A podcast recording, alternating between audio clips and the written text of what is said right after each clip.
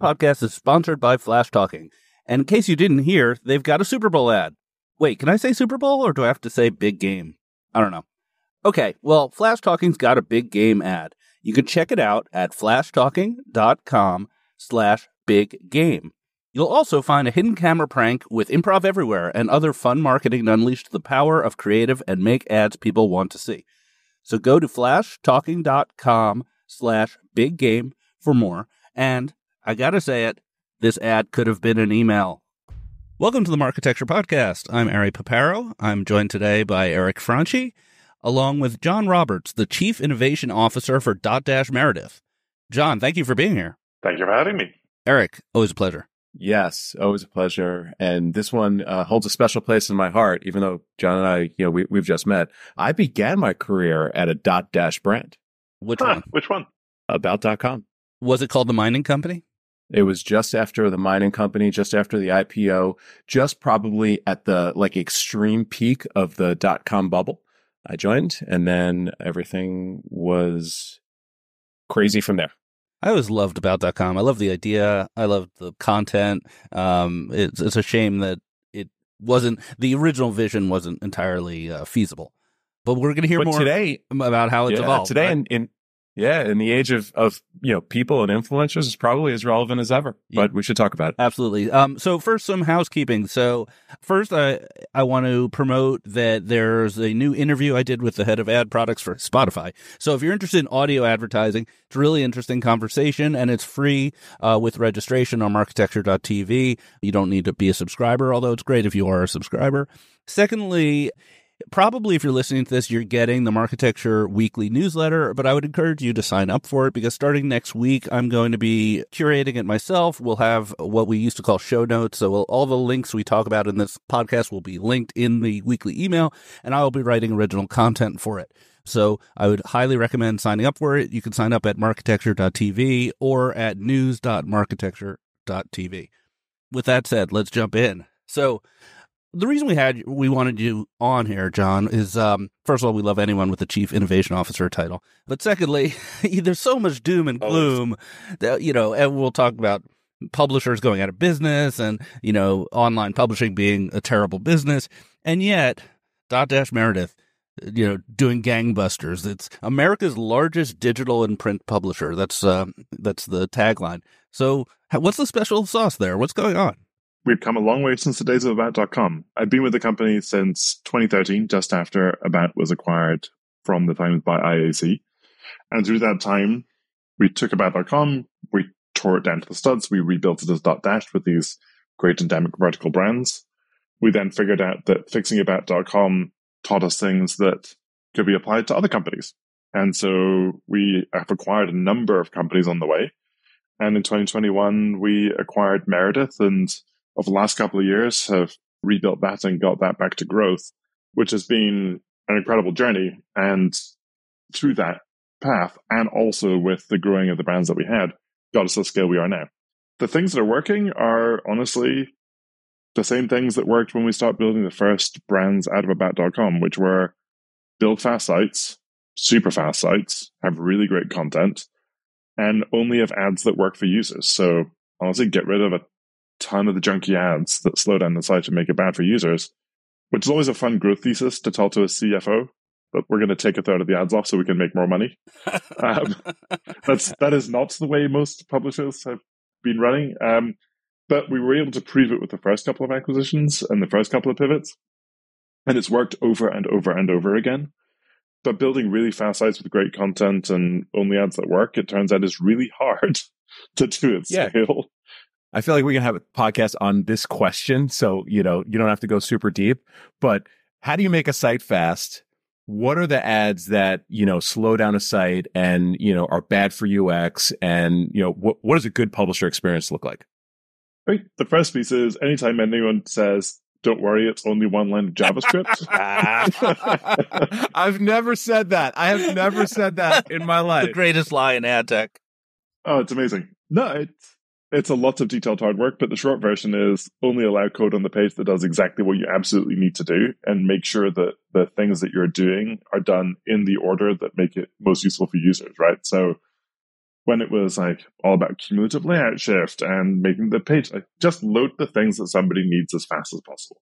Then worry about everything else. And if you do it in that order and it really does have to be a ground up like allow only the stuff in in order that you need then it'll be fast for users if you try and kind of pull back down and like take things off you never get uh, down to the level of discipline you need to make the sites fast and work well but i guess the short version is just a lot of the history of publishing has been make money as a publisher that your advertisers will accept, that users will be okay with, right? And that kind of publisher revenue first model results in all kinds of things like interstitial advertising and like all the things that are very interruptive because you say, I have to do these to make people engage with ads.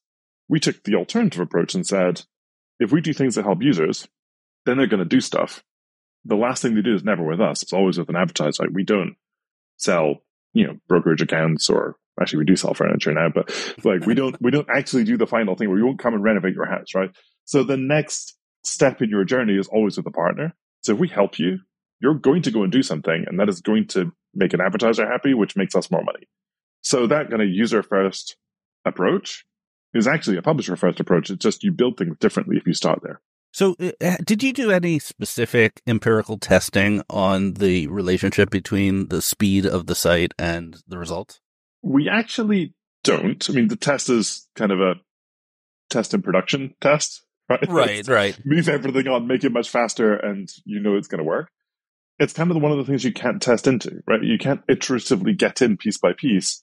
We know it's better for users. We know it's a better user experience because we use the internet. A 12 second load time on mobile isn't a good idea. And so it, we kind of have a more burn the boats approach. Like leave it behind, move forward, do the right thing, and then figure it out. When we figured this out on smaller acquisitions or smaller sites, we had the confidence to know that when we took the same approach and did it to, for example, People Magazine, which is an absolute monster, that it would work there too. So before the acquisition, People Magazine had a bunch of cruft and tags and JavaScript and stuff and then you did your your Dotdash method, if you want to call it that, strip everything out. And what was the impact? Like, is it did you make more money? Do you have more page views, or is it just that you feel good about it? It's hard to justify acquisitions on a personal feel of feeling good. So yes, all all these things actually do have to turn into business outcomes. Yeah, we we moved each of these businesses onto uh, an evolved version of what the Dotdash tech stack was over the course of 2022. And in most cases, we ended up with something like a 12 plus second page load speed coming down to about a second. That affects user behavior, bounce rate, time on site. It also has to affect all the ad speed, right? We had to make sure the ads were coming in very quickly because you can actually end up in a world where your pages are faster than your ads. Right? That's uh, that's a, those are like, good problems to have. That's good a good problem to to have, but it is one you have to work through. And also, we removed a, a bunch of the ad loads. And what happens then is when you take the ads down, the first thing that happens is on day one, you make less money because you have fewer ads. But then the market takes time to price that quality in. And what we see is within one to two weeks after you do the improvement of the ad quality, the CPMs pop. With the ad quality, are you just talking about removing like the, you know, Taboola and Outbrains of the world from the bottom of the page? Or is there a change in terms of removing you know, certain programmatic techniques? It's a bit of all of the above, right? Again, latency in the ad call is painful, right? So you want to strip down your list of integrated partners so the ads can happen fast. One more SSP will slow down everything and actually can often devalue, right, the ads. But equally just low viewable ads at the bottom of the page, which is just like, just add one more ad, right? right? A low viewability ad doesn't just devalue that ad. It actually devalues all the imagery on the page. So if you get rid of the low quality ads, the high quality ones suddenly are worth more. Right. Right. And are you selling through a mix of private deals, open exchange and guaranteed, or did you turn off open exchange? Oh no, we um we're huge, right? We're getting 30, 32 million people a day coming through the business. So we work with everybody however people want to buy. So we have a big open exchange business, we have a PG, PMP business, we do a lot of direct IO, uh, business. So yeah, all the ways that people want to work with us, uh, we are very happy to make that easy. So I wasn't going to bring this up right away uh, because it's a long conversation, but while we're talking about page speed, uh, how are you feeling about the sandbox? What's your what's your sandbox strategy? uh, that is a long conversation. um, no, I think look when Apple took away cookies, they didn't have a replacement. Google is taking away cookies, but they have a clear stated replacement for most of that tech. That's a really complicated new version of ad tech to adopt. It's going to take some time to figure out what works, and we're much more interested in finding out quickly what doesn't work so that we can help the sandbox identify it and fix it. Right? This has to work down the line. This is where we are all headed. So we can either kind of throw rocks and say, this doesn't seem to be, but we're much more interested in like getting in, getting into the weeds, testing everything, and providing clear feedback on all the things that have to make this work for a publisher. Right. Because that'll also make your work for the buy side. How engaged are you right now? Do you have a team working on this? We've been digging into the sandbox tech since the summer uh, with like real seriousness. Everybody I feel from talking across the ecosystem, but you've been talking to more people than I have on this, was really kind of gearing up to be able to start doing kind of integrated end to end tests in Q1 of this year, right? Lots of people did like isolated testing, like technical proof of concepts in the second half of last year. But now we're at a point of let's stitch it together and see not just can we run it, but can we actually run a marketplace on this? Right? And those are two quite different questions. Right. So now we're into that point of kicking off full end to end tests, like client through DSP through SSP to us with Chrome, with GAM, right? Get everyone organized and, and prove what works and what doesn't. We have got results we can talk about yet, but we intend to have those quickly because again, we need to find the things that are broken fast so that the team has time to fix it so that they can work uh, and make sure that this works for the market. It sounds actually like you're investing quite a bit here, um, probably ahead of a lot of other folks. Your Sorry, PR person very helpfully gave me a note. We're optimistic about the end of cookies. Ask him about this or something more like that. So, are you optimistic? Is your PR person accurate? Uh, yeah, I mean, I'm, I've been an optimist for a long time about a lot of things, but this one's actually grounded in, you know, fact. the, uh, we've been running most of our direct campaigns cookieless since I think 2017. We made t-shirts in 2018 that said no cookies, no problem. So this isn't some kind of brand new concept we suddenly have to get our heads around. And honestly, Apple took away cookies from half the market in 2019 and we we solved for that for ourselves. It feels a little odd to be in this moment this year, people running around saying cookies are going away. Like half the internet's been unaddressable this way for, you know, yep. four or five years, right?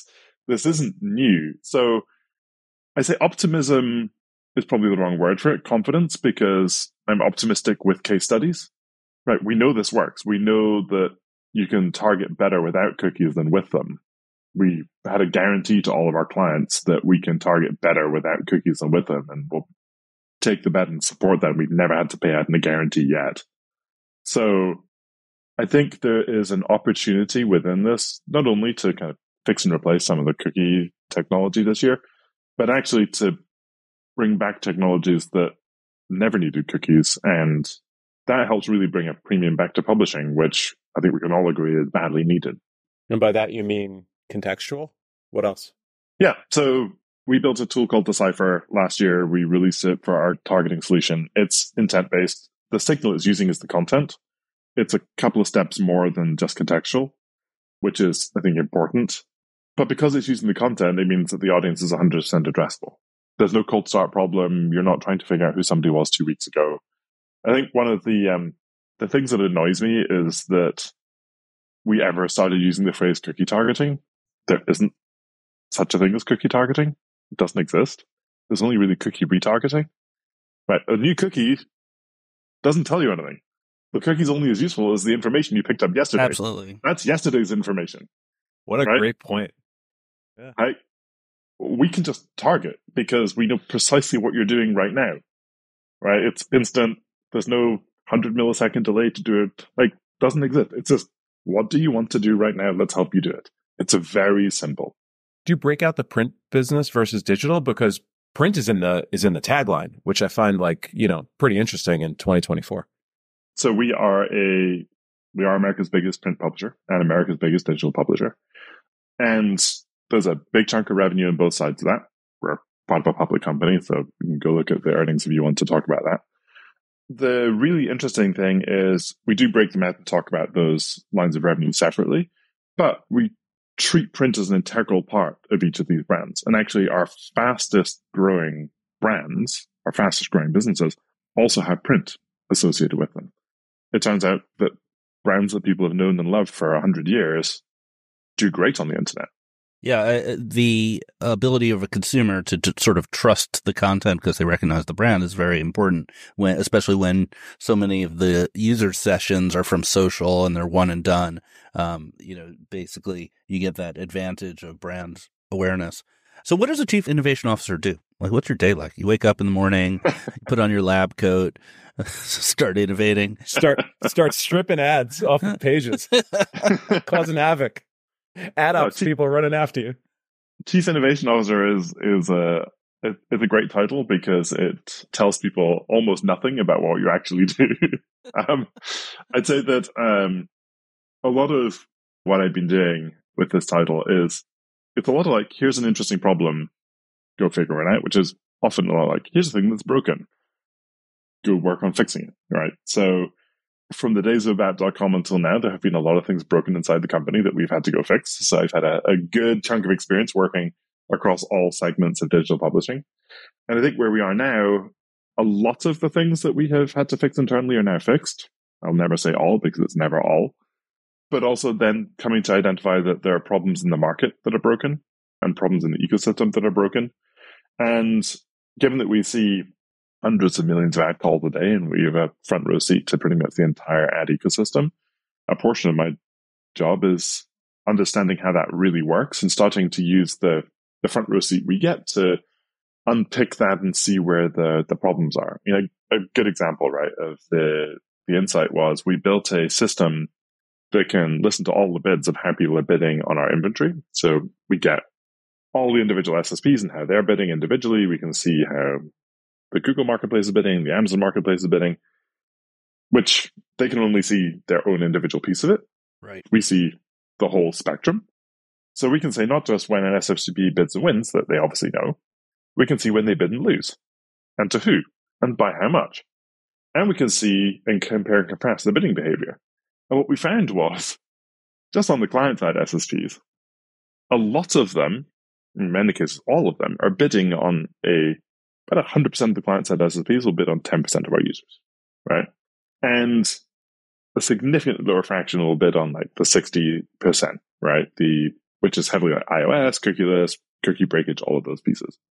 TAM behaves differently. Google behaves differently. Somebody will buy all the inventory, but what it means is that for that 10%, that everybody has a match table for that 10%, everyone can match that cookie.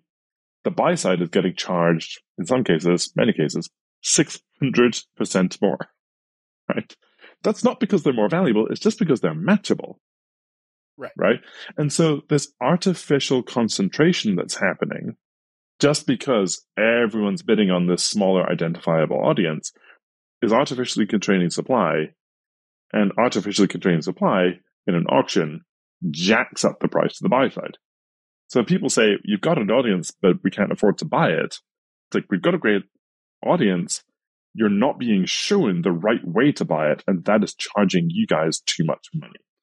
Yeah, I was just talking to uh, someone who didn't want their name used, but was telling me about how DSPs have such um, bad, effectively, systems. In some cases, they'll only bid when cookies are present, even if the user's uh, targeting, the line item's targeting, is not cookie based like frequency cap, for example, this was the case of beeswax where if there was no cookie and then there was a frequency cap, you just wouldn't bid.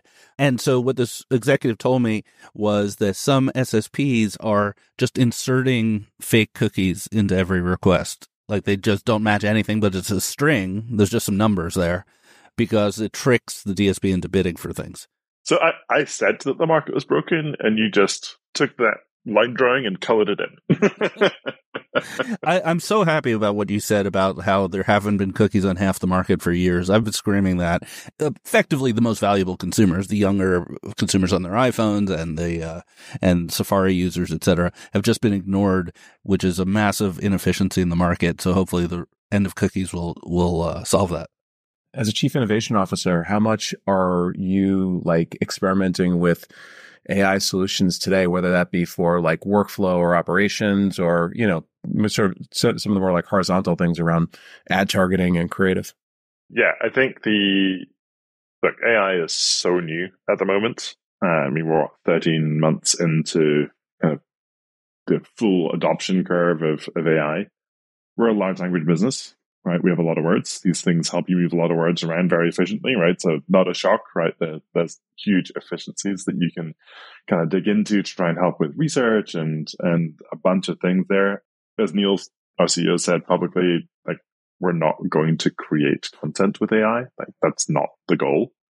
AI is very good at giving an average answer. We're not really interested in average answers. We want the best answer. But mathematically, uh, these large language models give you an average answer. And they also have like the well documented challenges of hallucination and all things that come out of that.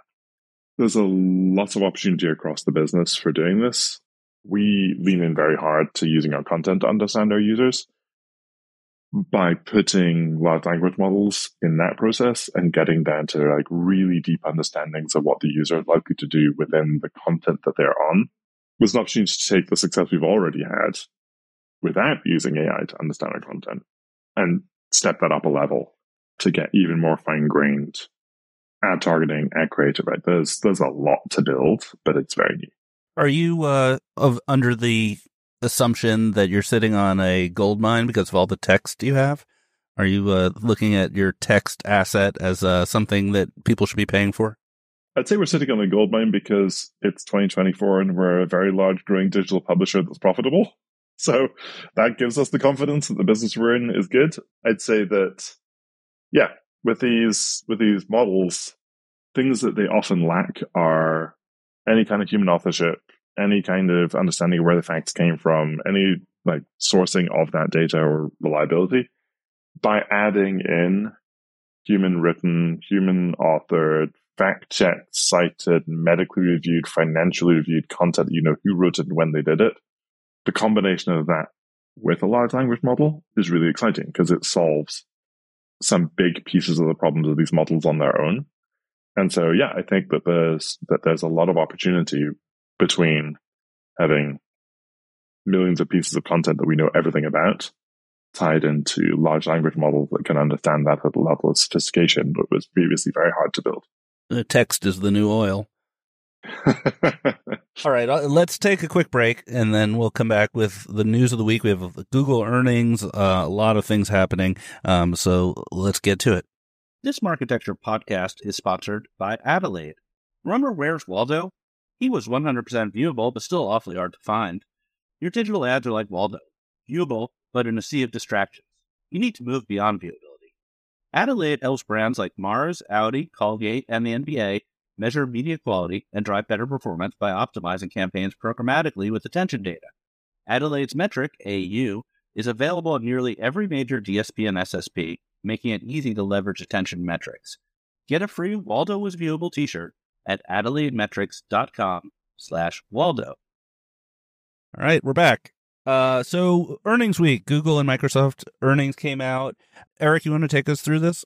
Yeah, sure. Um, so uh, Google and Microsoft uh, both reported the same day. Google, I think uh, either I looked at first or, or went first. So, um, so they were up. The Google business um, was up 11% year over year, $65.5 billion business in Q4, which is just bonkers, the size of these numbers. Crazy now. how big that is. Um, yeah. Oh my God. Alphabet as a whole, uh, 86.3 billion, up 13%. YouTube, uh, 9.2 billion, up 16% year over year. The network revenue, which you pointed to, and I'd, I'd like to sort of get your breakdown on this, was actually down Down. 2.1% year over year. Yeah. So, um, and, you know, they, Sundar said that he expects uh, more job cuts throughout the year. So this like slow bleeding of, of cuts is going to continue to happen. Um, the market did not like this, sold off pretty hard and, you know, interpreted it as some softness to come in the, in the ad business. But talk about that network thing. Cause I think Yeah. you, you, you broke that down deeply. Uh, Well, the subject of this podcast is largely the open internet and monetization, ad tech, martech of open, and that is what the network business is. So Google calls its network business what was formerly known as DoubleClick, plus the ad exchange, plus I think it includes GDN, and um, that business has been flat to down over the last several years, and it doesn't show any sign of turning that around. Eric Seufert, who's a uh, colleague of ours at, and publishes of architecture sometimes, he has this chart showing how much bigger YouTube is getting than the network business, and it crossed a billion dollars. So YouTube is now a billion dollars larger than the network business. So all of us ad tech geeks, the people who go to the IAB conference, all we're talking about is open web generally, and that business is no longer even the second largest business at Google. Now it's the third largest business at Google and of decreasing importance every day. Does PMAX factor into that number? The, the I, don't the network think number? s- I don't think so. It's very complicated because PMAX crosses YouTube Mhm. search and everything else. So they may maybe someone knows this and I could just look it up. They may include the sell side revenue when a PMAX bid goes to the exchange. It might be included in network, but the buy side would probably not.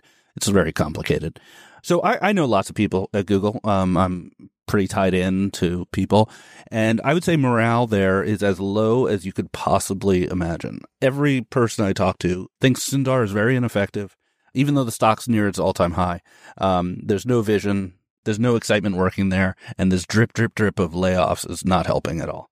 So uh, I think it's uh, it's not a great situation, even though the company seems to be hitting on all cylinders.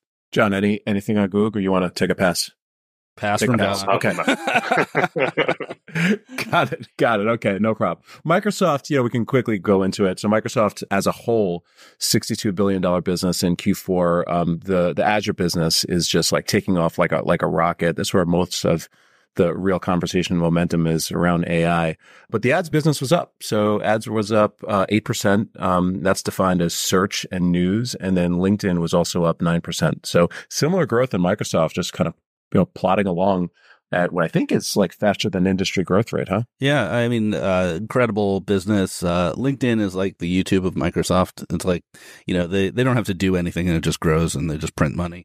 And uh, it's really interesting to see how they evolve their ad business. I think it's still pretty siloed between Xandr, LinkedIn, Yeah. Netflix, what used to be MSN. Um, they're all kind of doing their own things and they haven't really made any moves to kind of consolidate it or make it a little more logical. So I, I think there's definitely something to watch there. We haven't talked enough about the sandbox. Let's talk about the sandbox some more.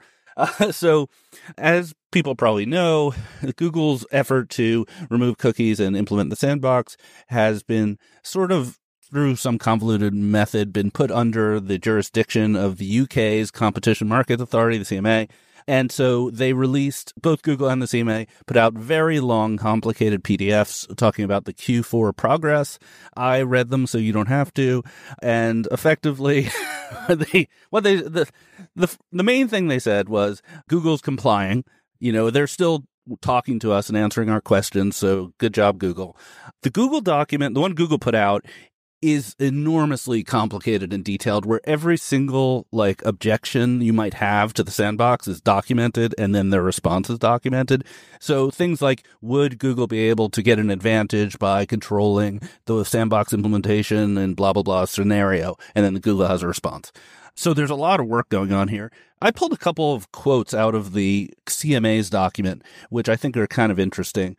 So the first one is and this is one of the concerns I've heard from various people, uh, which is clarifying the long term governance arrangements for the privacy sandbox. In the absence of independent governance, Google currently retains significant discretion over how it works, develops over time, and the conditions for using it, such as requiring attestations, and this creates self preferencing risks.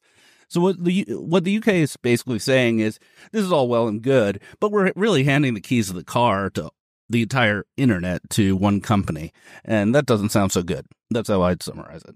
Jon, you want to take that one? You want to give us a hot take on that one? it has always been true that big companies on the internet have a level of visibility into things that are going on that they mm-hmm. have, right? If you talk about any of the big DSPs, any of the big SSPs, there is a, like, they have their own technology, they put it out there. From our side, this is going to be a narrative for the whole year, and a lot of people are going to work on it. We need it to work, Right. right? That's actually the primary goal, right? That's that is the important piece, and that is a separate path to the all the CMA questions that are that are going out there. So our focus this year is just making sure that it actually works, and the other piece is it can easily take up all the oxygen in the year talking about sandbox. Whereas actually, there are a bunch of technologies that solve for these problems that don't require the sandbox. That's true. Right? The stuff that we've been doing works in 2017, works in 2023, works in 2024, will work in 2025, no matter what happens with Sandbox. And if we spend all of our time just talking about what happens technologically inside Chrome, we are missing the opportunity to actually fix some of these big structural flaws that are possible to fix this year because for all of the other things that have happened, Google shut off a firing gun for everyone to rebuild their whole tech stacks. And so we have an opportunity not just to make sure that the sandbox works, but actually go back and deeply fix some of the original sins of ad tech that have been there for 15 or in some cases 20 years. And I think that is a really exciting opportunity that if we're only talking about kind of deep regulation problems, we are going to miss the opportunity to fix some of those things this year. Well said, Jon. I totally agree with you. I'm becoming sort of a sandbox. I don't want to say I'm a skeptic. I find the whole thing distasteful. That's where I'm at right now. I, I find it distasteful for a couple reasons. One is it's enormously complicated. If a if I was the CEO of a company and my engineering team came to me and said, "We're going to build these, you know, seven eight new, totally new APIs that thousands of companies are going to have to adopt all at once, I would say there's no way that's going to happen. That's ridiculous. Secondly, the idea that the browser is now a marketing machine is offensive to me on a privacy front. Why is the browser doing any of this? The browser shouldn't do any of this, in my opinion. And thirdly, the ownership of this by Google is just, you know, distasteful. So I'm I'm just I'm having emotions. I'm having feelings about the sandbox this morning. Go ahead, Eric. Can I just say all right, you asked for a take, and whoa, that was like a take from John. So thank you. That's why you listen to this podcast. Okay, speaking of other ways to identify users, a big win here. Dish and Sling both are going to adopt UID 2. So the trade desk is continuing its march to uh, get UID adoption, especially in CTV. I'll remind folks that uh, while there's a lot of skepticism about UID2 and its uptake, Jeff Green in last year said he expects 50% of all CTV impressions to have it. That's where the focus should be is how much CTV is going to have UID2, whereas open web might be spotty. Jon, are you are you have you made any announcements? Are you planning on adopting UID2 where you have a login? So actually we we work with a number of the identity providers. We actually are one of the bigger providers of UID2 through all the interoperability with the other identity solutions out there. I think we're huge. We have a huge email list. We know we have really good relationships with a large fraction of our users. I think the thing that we focus on here is if identity is the whole addressable audience, then you're capping your scale. Yeah, absolutely. Right? Because it will never be all, it won't even be the majority, particularly on the open web, right? Where I don't see a reason why you would put a registration wall between somebody and the information they're looking for right now. That would be a tool for us that would be a tool for us to make money rather than something that helps the user. If we have a great relationship with our users and that gives us a good reason to have that long term relationship, great.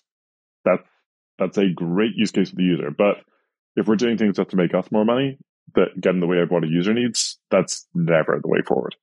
So capping scale, which inevitably concentrates the market and increases prices to the buyers, wouldn't be the right idea. Identity as part of addressing your whole audience, 100% all day long. Those kind of solutions are ones we're working with. We're working with deeply. We're working with the trade desk on this. So it's just a, it's a slight philosophical pivot. Sure.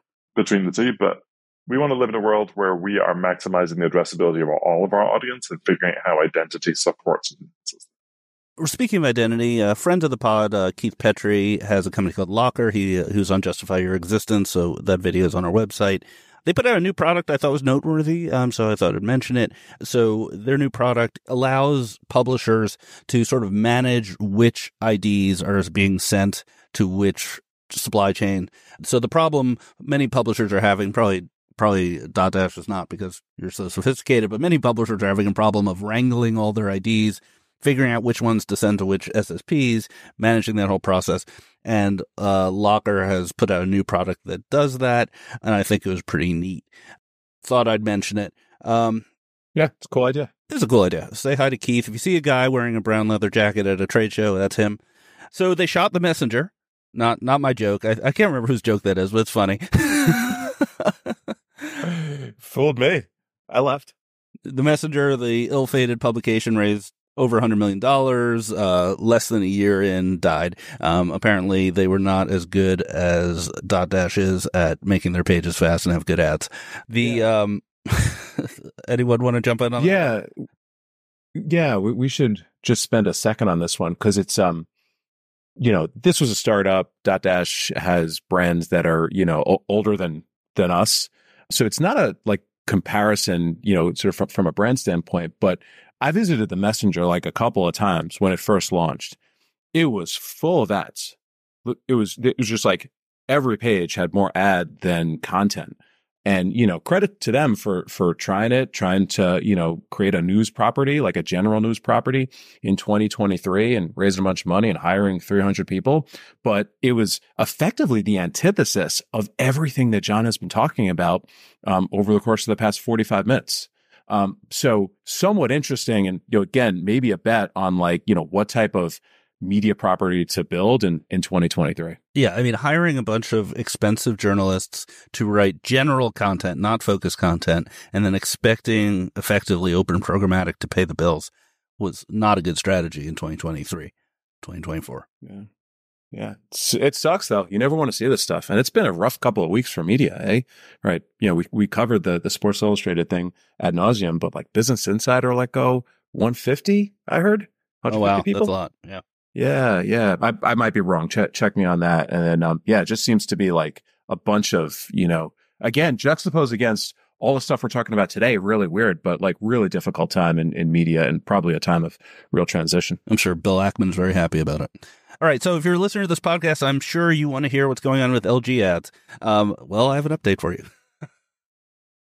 uh, it's just a quick update, which is the Alphonso shareholders um, went through with um, uh, reappointing three directors to the board of LG Ad Solutions. Uh, so Ashish Chordia, Lampros, uh, I can't pronounce that fellow's name, and Paul Falzone. The uh, so the co-founders of Alphonso basically are back on the board, and they are now entertaining their uh, options about uh, filing their shares for a public sale, which was the news from original news. So that is those statements came from the Alphonso shareholders. I'm just kind of updating the news as I continue to track this in the event of a potential LG ads uh, IPO, which would be a fun event. Okay, last thing. So, um, if you're, uh, you probably at the beginning of this pod heard an ad from Flashtalking. They are sponsoring uh, this podcast, but I also wanted to cover them as news uh, because they're doing something fun. Um, they're running a Super Bowl ad, and they uh, the ad, if you you'll see it in my newsletter and also online, um, shows them literally like purchasing a Super Bowl ad using their own technology. It's a very very innovative and fun little technique, and I think along with like Ryan Reynolds promoting MNTN, we're seeing a renaissance of actually good marketing in ad tech, uh, as opposed to you know, really bad marketing in ad tech, which is kind of the norm. Um, um, so yeah, two two things here. Number one, like Aaron Goldman, just you got to give Aaron credit. unbelievable. Like he is so good. He's so good. He is uh, setting the standard for marketing in ad tech. Yeah. Number two, watch the ad and watch it to the end. It's... Bill Wise, who we started the year with, absolutely crushes it. Crushes. I mean, he's he's got a future. He's got a future in in in in being a a pitch guy beyond beyond just you know the, the role of the the CEO. And um, this is great. Like they're doing a geo targeted campaign. They're probably putting you know a modest amount of like dollars against it wherever it runs. But the the value of you know what they did from a marketing standpoint is just like so so good. So I want to see more of this stuff. Be creative. Like get get out there. Talk to Aaron. Like this is this is great. Jon, you must get sales pitches all the time from ad tech vendors. what what's your or you will now? Like what what what do you say to these people? It's strange because for a long time at Dotdash, you can go to all these conferences, and nobody would even notice you walking through the hall. You go to like we're at the IAB ALM this week. There's a lot of people who know our faces now. They know who Dotdash Meredith is. So yeah, the world the world has changed for us, and we got to this kind of scale. No, look, there's a lot of innovation going on, and it's really interesting to see what the threads of the pitches are because you may get a lot of pitches, but there are themes to them each year, right? right? And so as you kind of get a feel for like, oh, this is where lots of people can see there's a big financial opportunity. And that is actually just useful to get a trend for where the market is going. I mean, all the alternative ID stuff really bubbled up, I think, at the start of last year and then really kind of hit a, a fever pitch kind of towards the end, end of the year and into this year. So it helps you kind of get an eye of where people see the, the ball going. And either we kind of decide to jump in on some of those, uh, or we decide to go the opposite direction.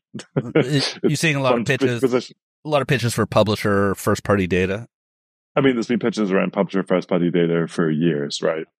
So it takes a lot to get get the attention of a buyer in ad tech. So uh, keep innovating on the marketing side. I guess would be my advice to anyone listening. All right, well that's the show. So, um, Jon, thank you so much for being here. This was a really great conversation. So, I love your advice. Just make the site faster. Like, I, it's so rare we hear that from anyone in our business. If you do the right thing for users, it turns out that can build a really good publishing business. Well, thanks for being here, Eric. Thanks as always. Yeah, this was awesome. Thank you. Thank you, Jon. Thank you, Ari. We, we should do round two at some point. We should. And everyone yeah, remember, sign up for the newsletter. It's going to have some original content starting next week. All right, that's a wrap. Thank you for subscribing to Marketecture. New interviews are added every week at marketecture.tv and your favorite podcasting app.